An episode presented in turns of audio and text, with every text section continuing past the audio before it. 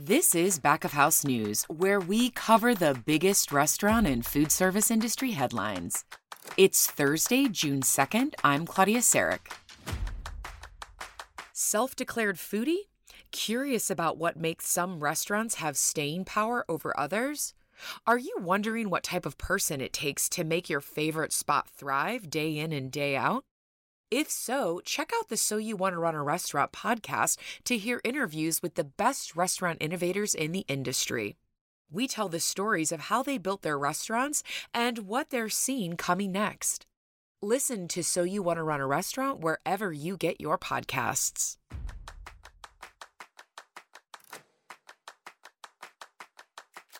This week, we discuss the different ways record high gas prices are hitting the restaurant industry and what restaurant operators can do to deal with the impact. For more, we go to back of house editor Matt Lynch. Hi, Matt. Welcome back. Thanks, Claudia. It's great to be back. Yeah. So I know high gas prices have unfortunately been in the news for quite a while at this point. Uh, can you tell us what the latest is? Well, yeah, as you may have seen, we hit uh, not necessarily great record over Memorial Day weekend. Uh, on Yeah. Monday of Memorial Day weekend, actually, gas hit 461 a gallon uh, on average across the country, which is unfortunately a record high.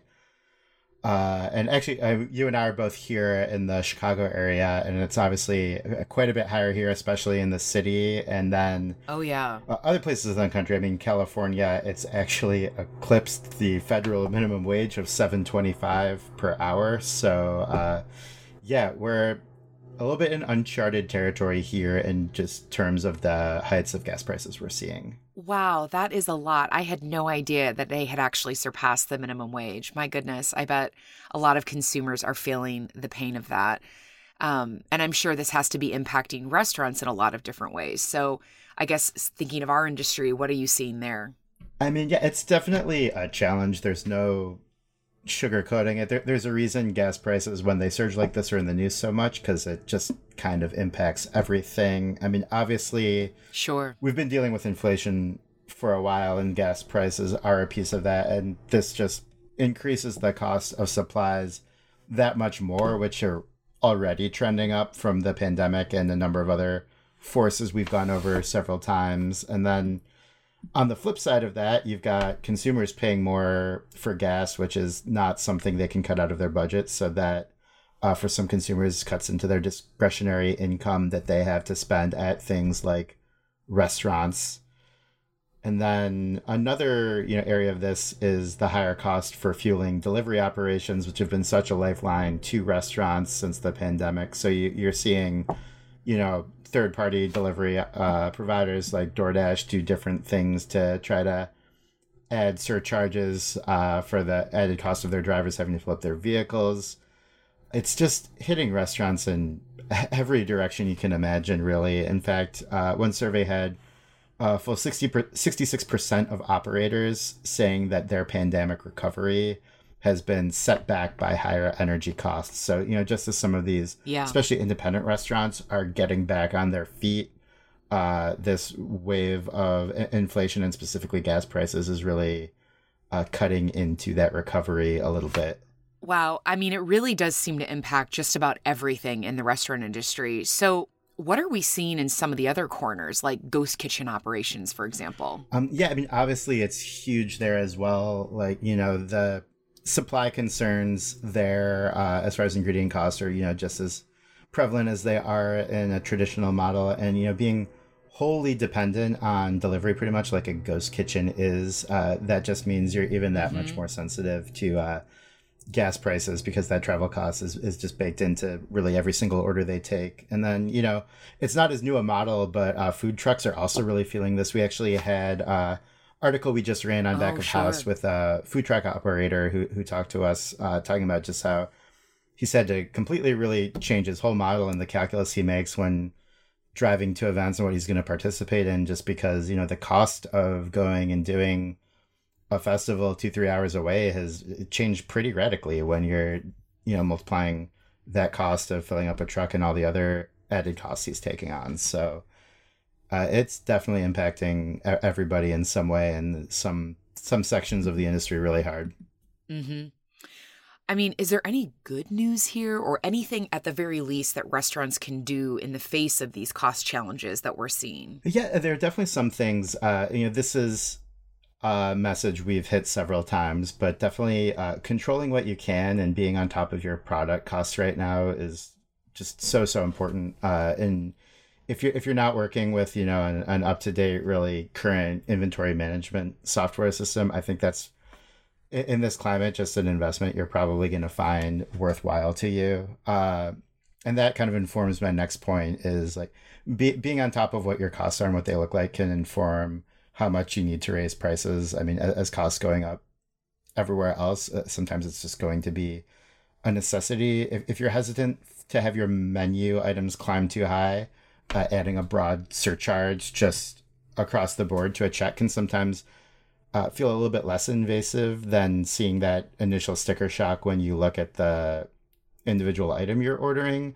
Uh, we saw a lot of restaurants mm-hmm. employ this strategy during the pandemic, and uh, it's something that uh, can be considered. Uh, consumers are obviously aware that you know costs, especially fuel costs, are going up, and uh, you know understand the reasoning behind that.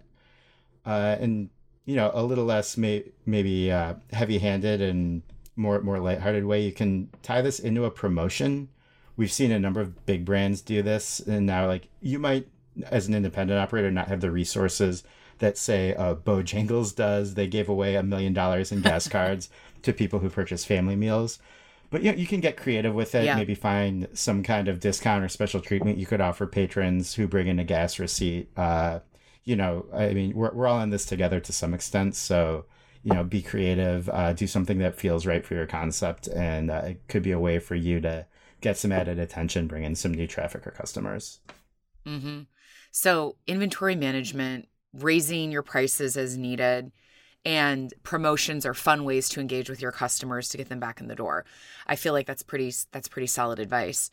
Um, is there anything else that you would that you would add to this, or any other trends that you're seeing um, that we can that we can look towards? Um, I'll just say that you know, survey data is definitely flashing some warning signs that people are planning to curtail their discretionary spending. Uh, but like at least in this moment right now, people still seem to be going out to restaurants in full force. A- anecdotally, you know, I was out and about Memorial Day weekend. It, it definitely doesn't seem like people are uh, cutting budgets and staying inside right now. It was pretty lively out here. Yeah, I think I went to about six restaurants right, this exactly. weekend. I mean, so if not more. And so I, I, I my, my, spending has not been curtailed at restaurants or bars. Right. I, I do think that you know people are still kind of getting out of that you know pandemic hangover where we haven't been able to do things, and especially in colder right. climates where summer's here. So I, I think you might see, and this is just conjecture on my part, you might see this phenomenon where yeah, people are saying they're going to be tightening their budgets and, in survey data, but I think when it comes time to actually rein in spending, stop going out, especially you know through these summer months, I'll I'll be I'm kind of taking a I'll believe it when I see it attitude a little bit. now that might be wishful thinking. eventually, as prices keep going up, especially for people on certain budgets, like the cost cutting is going to have to come, and that's going to impact spending. But uh, I, I do think there's a really deep desire among the population to keep going to restaurants and supporting them? So uh, you know, hopefully, hopefully that's the case, and we're able to make it through this, and you know, gas prices, uh, you know, trend in the right direction eventually.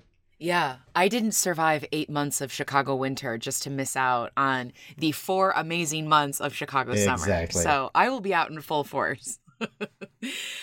All right. Well, thank you so much for that report, Matt. I will look forward to updates in the coming weeks from you. Yeah, thank you, Claudia.